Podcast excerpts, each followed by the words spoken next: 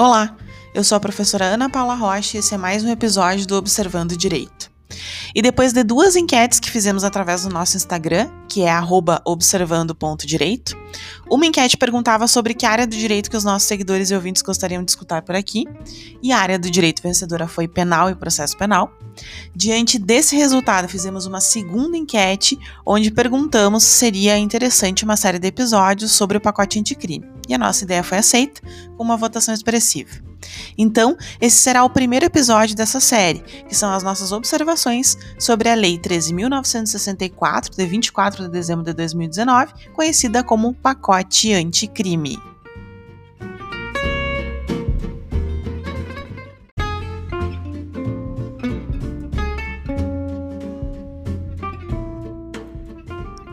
Então, vamos iniciar a observar um dos aspectos polêmicos do pacote anticrime, que é o acordo de não persecução penal.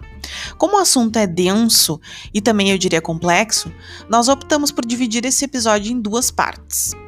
Hoje vamos falar sobre o acordo e o plea bargain, sobre onde o acordo está na nossa legislação, quem o celebra e quais são os requisitos para que ele exista.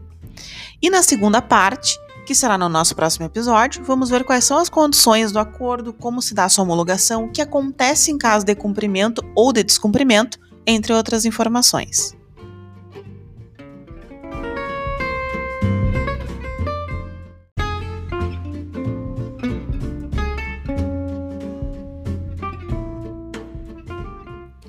Me lembro que quando da publicação da Lei treze mil novecentos e sessenta e quatro de dois mil e dezenove, e antes ainda, quando o ex-ministro Sérgio Moro falava sobre o assunto, sempre havia alguém que questionava ou mencionava sobre o plea bargain.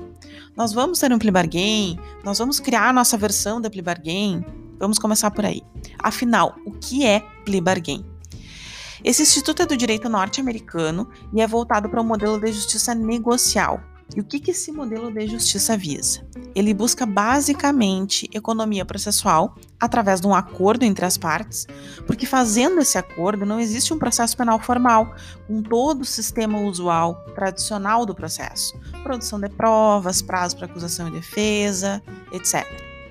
Então, o plea bargain é basicamente uma negociação que acontece entre acusador e acusado dentro do processo, que pode desde reduzir o número de crimes imputados àquele réu na denúncia, até tratar de aspectos ligados à própria sentença, que será recomendada ao juiz. E em que termos? Tipo de pena, as atenuantes que vão ser consideradas, também o local onde a pena vai ser cumprida, entre outras possibilidades. A condição dessa negociação é que o acusado se declare culpado, confessando a prática do crime ou que ele não conteste a ação penal. Assim, a ideia central é a condenação mais branda em razão da colaboração para a celeridade da justiça.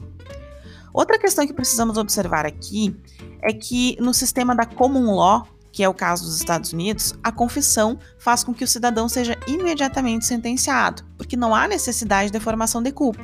Não é necessário um processo para que essa culpa se verifique.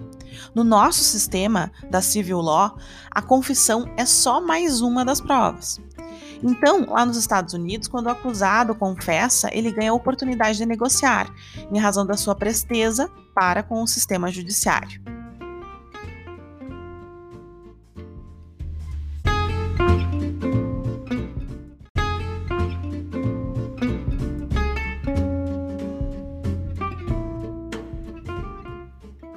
Mas a nossa legislação traz essa possibilidade.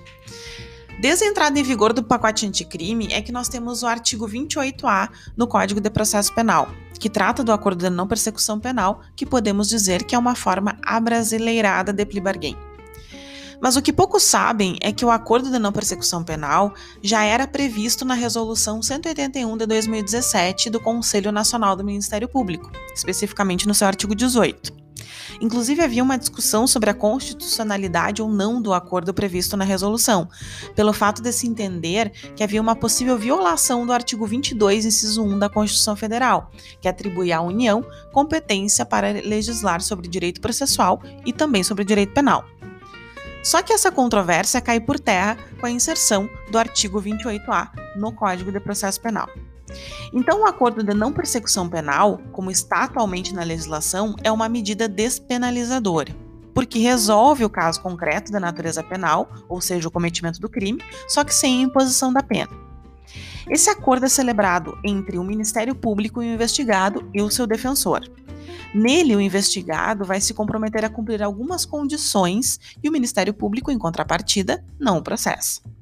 Essas condições não podem ter natureza de pena, como, por exemplo, ah, vamos só substituir a reclusão por detenção. Não, porque se fosse assim, nós teríamos a imposição de pena sem o devido processo legal, ferindo o artigo quinto, inciso cinquenta e quatro da Constituição Federal.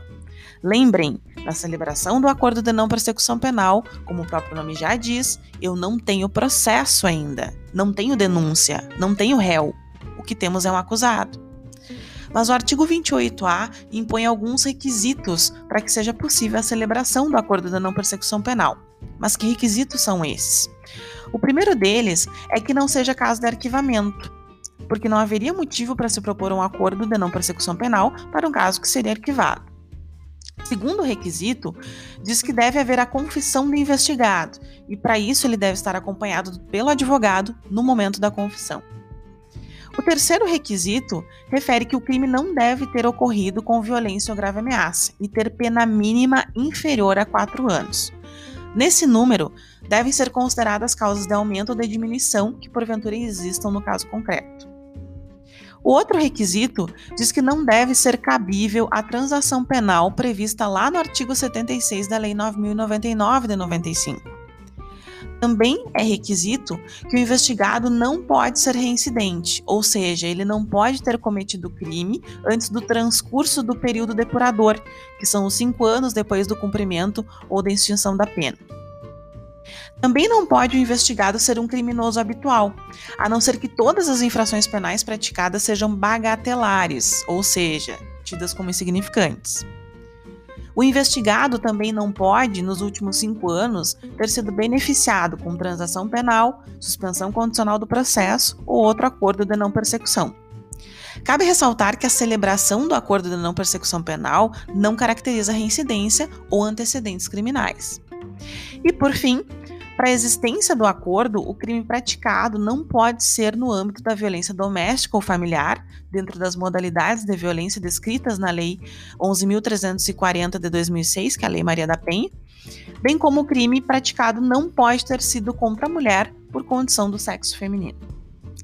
Então encerramos por aqui esse primeiro episódio dessa série sobre o pacote anticrime. Na próxima semana seguimos na temática do acordo de não persecução penal, tratando de outros aspectos desse instituto inserido no nosso Código de Processo Penal, pela Lei treze mil novecentos e sessenta e quatro de dois mil e dezenove. Até mais!